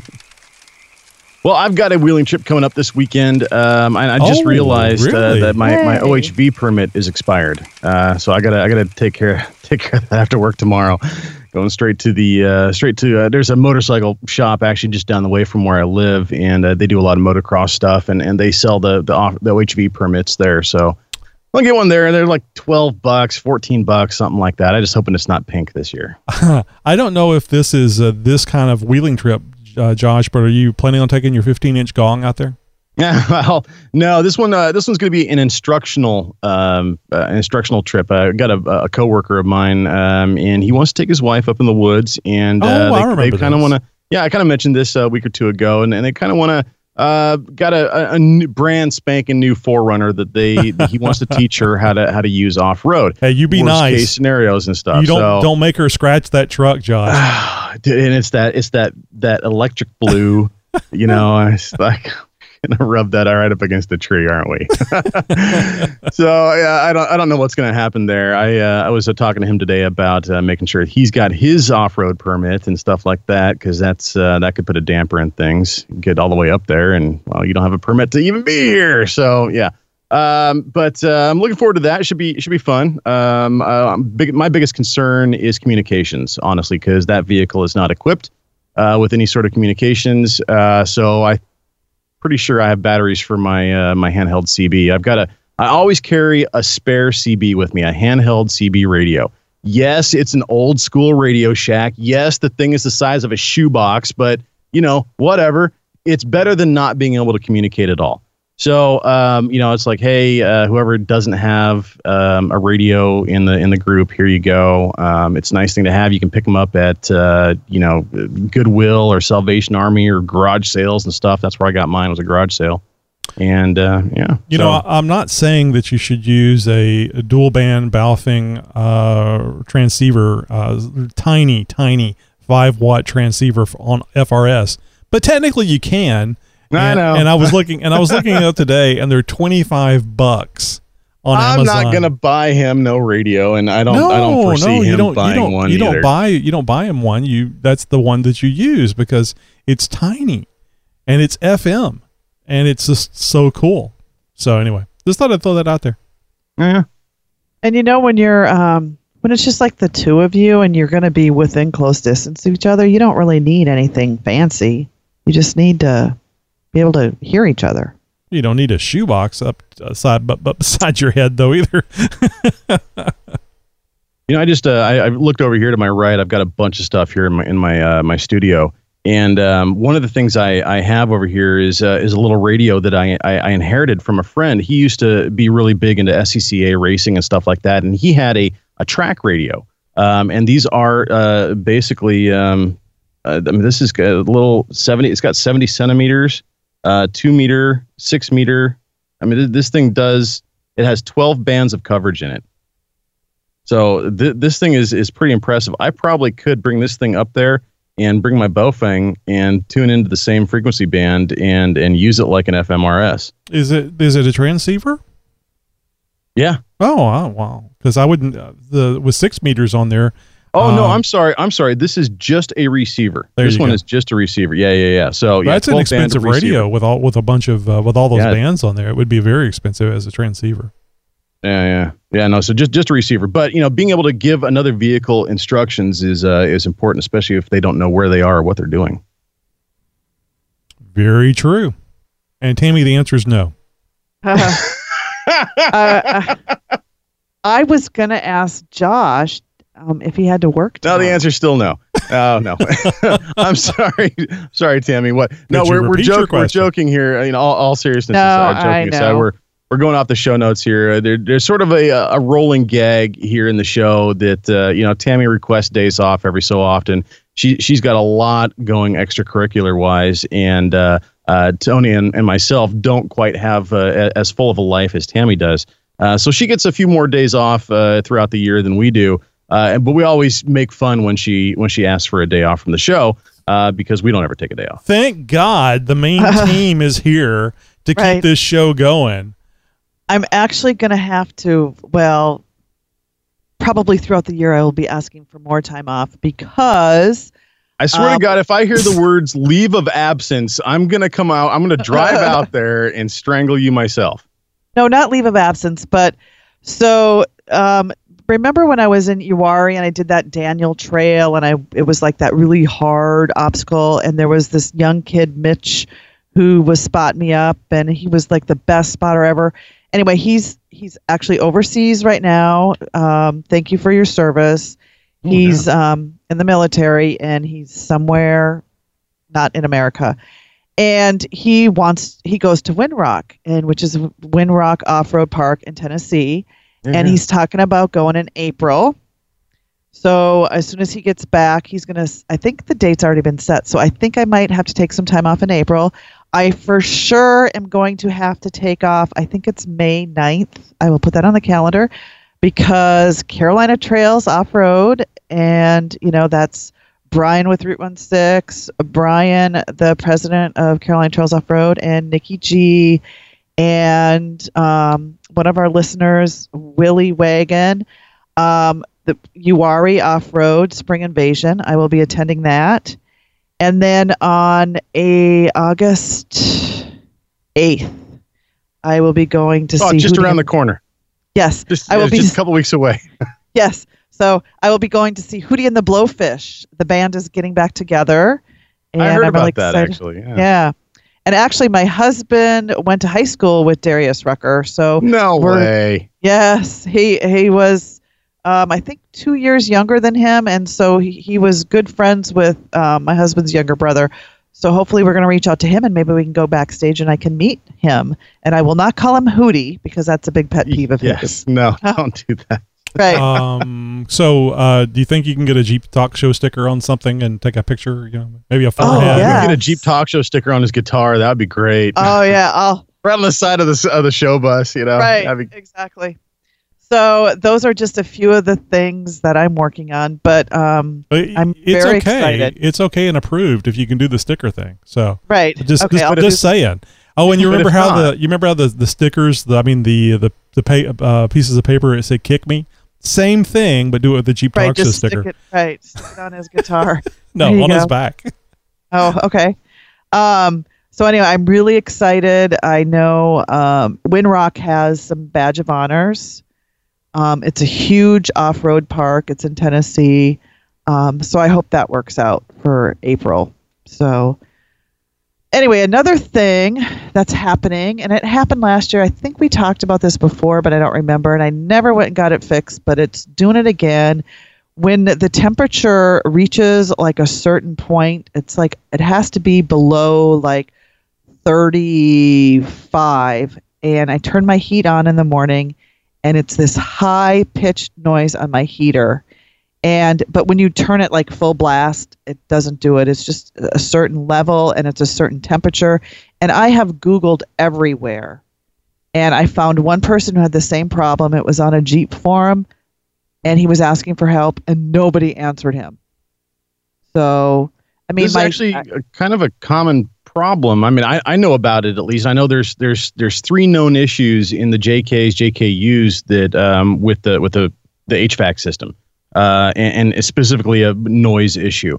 Um, one of them is is the blower motor itself, um, and this is popping up more and more on Grand Cherokees. But I've been seeing some reports about how they used the same blower motor in the JKUs as they did in the, in the Grand Cherokees, and there was a technic uh, a technical service bulletin for the Grand Cherokee uh, fan motor. Whether or not there was one for for the JKU, I didn't see. But if they were using the same motor and some similar problems happen, you know, I could I could see how that might you know sort of bleed over um, and, and cause that. So uh, unfortunately, the repair for for that is anywhere between three and six hundred dollars. Uh, so yeah, yeah, you know, buyer beware. Um, the other uh, known issue is the the recirculation, the fresh air blend door, the, the one that sort of blocks the the air coming from the outside into the Jeep, Right. or you know, vice versa. That door, it's it's sort of vacuum controlled, and and there's there's just a little you know motor um, that that that turns this door and closes it open and close, kind of like a cat door or a dog door, um, you know, on your on, on your door, and and it's the bottom edge of this little uh, vent door that is not sealing uh, completely. Uh, whether it's warped or whether it just it doesn't close all the way, uh, the reports are were sort of uh, a little vague as to what is exactly happening or what's causing the exact problem. The fix is going to be a little tricky. You're basically going to have to feed in a little bit of weather stripping in behind the glove box, in through that little, you know, that in that ducting behind that that little mesh right there. It's not going to be easy. You're going to have to do it with tweezers. It, it's it's it's going to be a mess, but that is the fix there, or replacing that whole assembly, which again is going to cost you like a grand. Oh, it's a the perfect time to wait uh, 20 years for nanobots, and they Yeah. can go in there and, and do Yeah. all that.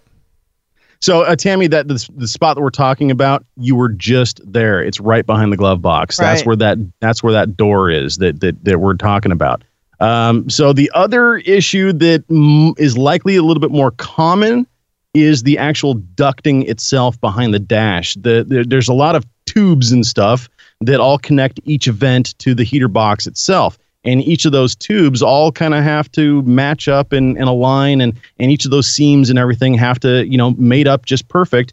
And over the years, and with trail use and stuff like that, potholes and everything else, Right. those connections kind of get worked loose a little bit. Uh, they're not supposed to, but they can. And when you start getting a little bit of a of a gap in the ducting, well, that can either blow air or suck air and and create some some issues. Now, I've heard of some other people saying it was just I had a one vent that was closed and it was causing a weird pressure issue in the rest of the system, and and all they have to do is just aim and and adjust the vents to where they're all pointing and open a certain way, and the and the issue goes away. So uh, another person said I, I'd heard uh, say something about like how oh the wife had just rolled the window down like a sixteenth of an inch and I never knew it, never noticed, and Yeah, it never got rolled back up, and it was like two weeks, and the guy was you know it, yeah. So it's it's one of those things to where you're gonna have to kind of go around and and find out exactly where it's coming from. Is it coming from the motor? Is it coming from the ducts? Is it coming from the vent itself? Or is it coming from a little bit deeper? Is this, uh, you know, a more mechanical sound that I'm hearing, or is this just airflow sound that I'm hearing? So you're gonna have to do a little bit of troubleshooting, and and hopefully you'll be able to uh, diagnose the problem, and well, now you know kind of what you need to do to fix it. Have you uh, have you noticed this uh, this squealing noise uh, in in other vehicles? Like when you were at Moab and you were uh, high, and I know you're fearful of heights, so maybe it was just uh, No, the only you time being I hear scared and uh, Yeah, no. I've never. Shut up. Shut up. no, it wasn't me screaming. Um, it, it, I when I turn off the heater, it, it goes away. Yeah, no, it's just it's just the yeah. bearing uh, that's in there. and It's vibrating at a certain uh, uh, revolutions per minute, and you know, I, And it's only during you can the winter probably it's I don't know. cold. You'd have to look at it. You can probably get uh, get a uh, a line from WD forty can in there and, and squirt it uh, while it's uh, making the noise and, and squirt it till it goes away, and then it'll smell like uh, WD forty in your cabin Right. for, for the next six months. so what I do is I either turn the radio up really loud, or I just turn it on super high, or I just turn it on, and I get really hot. I have to take my coat off, or I just turn it on really low and I go really fast to get wherever I'm going. So I wonder. How, I, wonder how they uh, adjust the RPMs on those settings because it'd be that would be another way to do it. And if you could just, uh, you know, actually, Tammy, this is a lot like Death Wobble. Uh, the thing is wobbling, and that's why it's squealing. I- Right. If you change the RPM, the squeal would uh, would change Right. and, and potentially go away. If you could actually change the setting, uh, and I don't know how they do it. I don't think they use resistors anymore, but maybe they do. I'm I'm just gonna deal with it unless somebody out there knows of some quick, easy no cost fix. Yeah, it's worth the hell out of it with WD forty. It'll last for a while. If you could get graphite in there, you'd be doing really good. Tammy, uh, you you could do this yourself uh, and and save yourself several hundred dollars. Uh, I'm just saying that the dealership to replace your blower motor is yeah. going to charge you three to six hundred dollars. Oh, you can, um, but on, on that, the TJ, that is something. On the TJ, you can pull the blower motor out really easy. I mean, the battery's in the way, uh, but it, you take it out from inside the the uh, the engine bay. I took uh, Well, the- I- took one out the other day out of my daughter's 2001, checking the wiring on it, and uh, it, it I mean, 15, 30 minutes, I, it was out, so I could put a new one in there easily. Well, I did do a YouTube search on it, and and I got distracted after I found one video because I was at work. But it was a video of how to replace your blower motor, and I'm like, oh, okay. And it was all in Japanese or Chinese, and I'm like, okay, forget this. So, did, were Okay. they were they removing it uh, from the the firewall under the hood? Because that's the way the TJ is. I didn't even watch the whole thing. I Oh, just okay. watched like the first five seconds, and I didn't understand what he was saying. Oh God! So I just Could you yeah. imagine getting to the uh, all the uh, AC stuff, Josh, and the XJ that easy? It was. No. Uh, I mean, it was No, just and it was just the blower motor, but still, uh, it's it's neat that you can re- replace the blower motor in the at least the TJs so easily. All right. Well, uh, as I mentioned uh, earlier, uh, I was uh, putting uh, the Bill Stein. Is it Bill Stein or Billy Stein? Billy Stone. Bill Steen. Okay. Uh, the uh, uh, the stickers on my my brand new shocks. You know, I, I mentioned uh, I think a while back that uh, one of the I don't know exactly what it's called, the little rubber grommet type thing. I don't guess it's a grommet, but the little rubber thing that that goes uh, holds the the the bracket that bolts to the top of the Jeep. Uh, that little rubber thing separated from my shock on the uh, passenger side, so it's made a rattling noise. I mean, it's, it's not going anywhere because it you know it's it's still uh, a circle that's around that that mount point. So it, it just but it rattles. And I've been needing to change those uh, those shocks for a long time. And I'll just mention this: those shocks are the ones that came with the rough country lift kit. Holy cow! And you know how long? I think it was 2005 when I. Why is that a holy cow? Well, rough country is not known for the quality of their of their equipment. right. And uh, it wasn't too much longer after I got that kit that they, they had some issues with their their shocks. Mm-hmm. But I've had those shocks in there what 13, almost 14 years, I can't believe that. just fine. That is unreal. I mean- don't, you, you, those are probably the oldest rough country shocks on the road. I swear. Yeah. So uh, I'll be pulling those out, and also too, I'm I'm probably one of the very few XJ owners uh, that uh, didn't break the bolts whenever the uh, those were put in. So Oh, I'm wow. Gonna, I'm going to see if I if I have that same luck uh, again. Uh, it's, I it's went. It's always been down here in Texas, so maybe maybe I will. I went with the bar pin eliminators. Fished in some bolts. Yeah, I mean I've got an air hammer. I'll I'll uh, do quick work of those uh, uh, those broken bolts if it breaks. Mhm. Uh, but I'm hoping that I can, if for another reason, that I can come on here and go, yep, took them bolts out. They came out lickety split, didn't break, and just just to have people hating on me out there because they Right. always Yeah. break. It doesn't matter if it's a TJ or an XJ. They always break. They should have made those bolts bigger. Are you gonna are you are you gonna tempt fate or are you gonna get under there and, and throw a little PB blaster on them? I don't know that that will do any good. Oh, And how I long? mean- and how long do you have to leave it on there? It. I, I Overnight, uh, probably. you know, I probably overnight. would do. It probably would be best just to get the the the torch and heat them up. Uh, but I hate doing that stuff right next to the fuel tank. yeah, I was gonna say you have the gas tank right there, so I want to be a little careful if that's what you're gonna do. you know what would be really nice is to have one of those little induction coils. Uh, oh, those things are cool. you know where you could just put it up there and Yeah. heat, heat up the bolt, and then I the probably Paps boys uh, cooked some hot dogs with one of those uh, on their show back back in the day. Yeah, they certainly did. Anyway, so I got those shocks. They came in today, and uh, it's it's going to be nice. I'll have the 5100 series uh, shocks all the way around now. Very good and uh, very good choice, Tony. Those are that's going to be a massive improvement to you. I can't wait to to hear the report on the uh, the drive quality improvement. I think it'll be rougher because they they definitely are stiffer than what the rough countries were. Oh no, I think you're going to find uh, you're you're going to find the opposite. I think. Oh no! When I put those on the front, uh, it was definitely uh, a lot uh, sharper, a, sh- a sharper feel. Uh, but but I think my my tires were hopping. I was getting cupping on the mud terrains. Mm, yep. So uh, I, I needed that something that would keep at, at highway speeds that would keep those mud terrains, Yeah. you know, on the ground Down and not the pavement, bouncing. yeah. yeah. So, but it was it was a no, notable uh, sharpness to the the the, the Interesting. feel. And but you know, I keep saying this. I'm not complaining. It is a four wheel drive. It is Yeah. it is not a comfort vehicle. It's made to go anywhere. And as long as it doesn't, as long as I don't have to rest up for a week before I can drive it again, it's fine. Not a Cadillac. That's right. That's exactly right. Exactly. Hey, we want you to join in on the campfire side chat. Come up, pull a chair, and have some fun with us. Go to jeeptalkshow.com slash contact and find out all the ways you can reach out to us and join in on the fun.